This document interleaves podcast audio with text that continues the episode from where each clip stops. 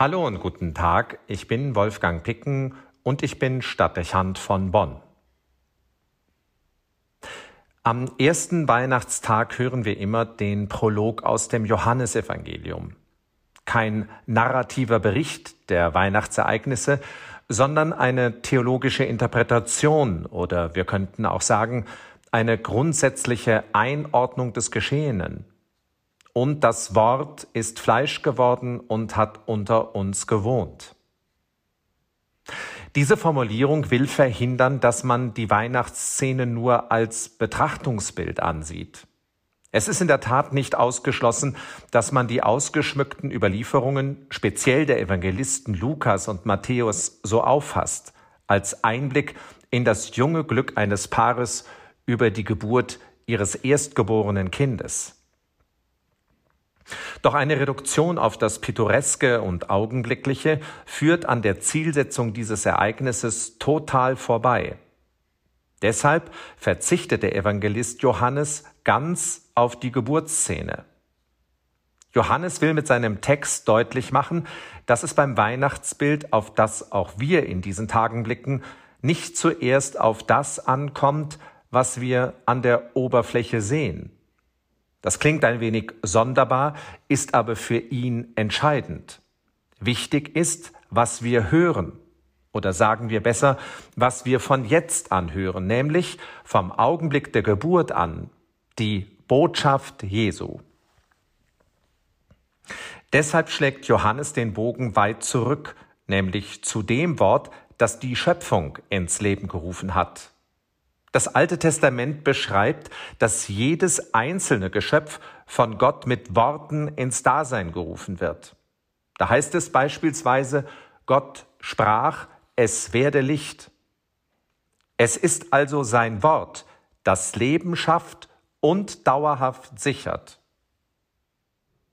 Am Ende, so beschreibt es das Buch Genesis, findet die ganze Schöpfung in eine sinnvolle Ordnung. Alles steht in friedlicher Verbindung untereinander. Später wird man vom Paradies reden. Das Wort Gottes ermöglicht also nicht nur Leben, es garantiert darüber hinaus ein System der Ordnung und des Friedens. Das ist die Quintessenz des Schöpfungsberichtes. Genau daran nun knüpft der Evangelist Johannes an, wenn er die Geburt Jesu mit diesen Worten beschreibt. Und das Wort, dieses Wort ist Fleisch geworden und hat unter uns gewohnt. Das heißt übersetzt, mit allem, was Jesus sagen und tun wird, spricht sich genau dasselbe Wort Gottes aus, das die Schöpfung ermöglicht hat. Damit ist gesagt, die Botschaft Jesu ermöglicht Leben, und garantiert ein System der Ordnung, der Harmonie und des Friedens. Das ist der Grund für die Menschwerdung Jesu, für diese Geburt. Johannes trifft seine Zuhörer und Leser damals in schweren Zeiten an. Die Kirche steht unter der Verfolgung des römischen Reiches. Alles scheint auf den ersten Blick darauf hinzuweisen, dass die Botschaft Jesu Ablehnung provoziert. Wir hören, aber die Seinen nahmen ihn nicht auf. Das kommt uns bekannt vor. Der Wind bläst uns Christen scharf ins Gesicht. Viele Botschaften Jesu wirken im Kontext einer modernen Welt unrealisierbar. Dennoch ermutigt Johannes die Menschen damals und auch uns, am Wort Jesu festzuhalten.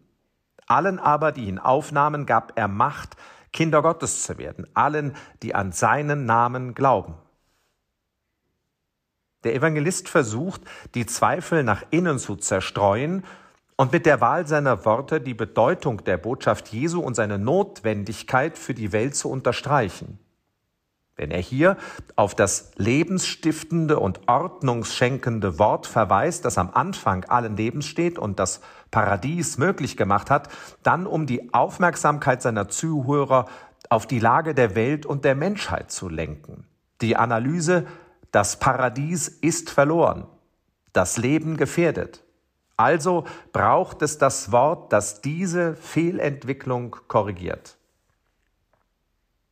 Johannes spricht diese Worte in der Krisenlage seiner Zeit aus. Damit besitzen sie eine große Aktualität für unsere Gegenwart.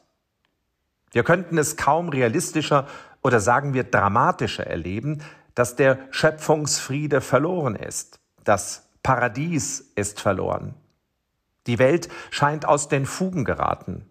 Umweltvergiftung und Klimakatastrophe, der Kollaps der zwischenmenschlichen Zusammenhalts und der sozialen Systeme sind mehr als deutliche Symptome. Jede Ordnung scheint verloren. Obendrein kommt die Pandemie, die uns seit zwei Jahren vor sich hertreibt und das bestehende Chaos weiter verstärkt. Der Verlust an Harmonie und Balance wird das für das Überleben der Menschheit zum Problem. Kriege und soziale Unruhen entstehen, Hungerkatastrophen und Fluchtbewegungen, der nackte Kampf ums Überleben, Volk gegen Volk und Mensch gegen Mensch, soziale Schicht gegen soziale Schicht. In manchen Regionen geschieht das ganz offensichtlich, in zivilisierten Regionen wie den unseren noch verborgen, aber dennoch deutlich. Der Verdacht liegt nahe, dass diese Zustandsbeschreibung sich verschlechtern wird, je weniger Ressourcen uns auf diesem Planeten zur Verfügung stehen. Das ist, um es mit den Worten des Johannes zu sagen, das Resultat, wenn die Menschen in Distanz zum Wort Gottes treten und glauben, sie könnten die Welt nach eigenen Ideen gestalten.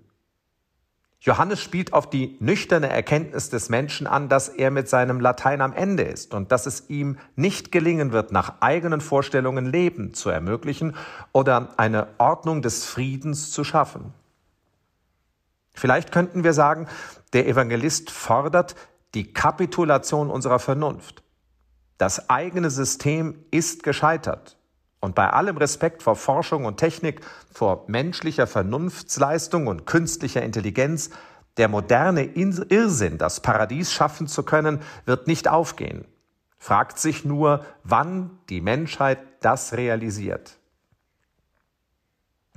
Wem aber klar ist, dass es so nicht weitergehen kann, dass wir mit menschlichen Worten und Ratschlägen nicht mehr vorwärts kommen, bleibt nur die Hinkehr auf das Wort Gottes das bewiesen hat, dass es Leben schaffen und eine Ordnung ermöglichen kann. Ohne das Wort und die Logik, die der Schöpfung und unserem Leben immanent sind, wird ein Überleben auf dieser Welt schwer bis unmöglich werden. Also wird Gott Mensch und das Wort ist Fleisch geworden und hat unter uns gewohnt. Um diese Logik in menschlichen Worten auszusprechen und in menschlichem Handeln auszudrücken. Es überträgt die Logik des Gottes in uns allen verständliche Sprache. Das Programm, das uns aus Abwägen und Sackgassen des modernen Lebens befreit und das uns eine Perspektive im Hier und Jetzt ermöglichen kann, wenn es dafür nicht schon zu spät sein sollte. Wir sprechen also in der Weihnacht von einem Angebot Gottes das auf die Sehnsucht, unser aller Sehnsucht nach Frieden reagiert. Das einer verletzten Menschheit und einer geschundenen Schöpfung Hoffnung auf Heilung und Überleben bieten könnte und von dem unsere Existenz abhängen dürfte. Die Botschaft Jesu ist also nicht irgendeine Idee oder eine religiöse Attitüde der Menschheitsgeschichte. So erscheint es oft in der überheblichen Abwehr und dem geringschätzigen Lächeln vieler Zeitgenossen. Es gibt keine Botschaft, und ich möchte das ausdrücklich auch als meine eigene Überzeugung betonen, die der Welt und der Menschheit gerade in der gegenwärtigen Zeit mehr Zukunft ermöglichen könnte. Also, das Wort ist Fleisch geworden und hat unter uns gewohnt. Das fordert am Weihnachtstag unsere Entscheidung, unser Ja. Und es ist Appell, endlich wieder als Christen und als Kirche von dieser Botschaft zu sprechen.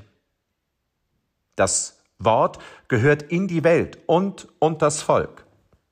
Damit beginnt unsere Aufgabe. Wolfgang Picken für den Podcast Spitzen aus Kirche und Politik.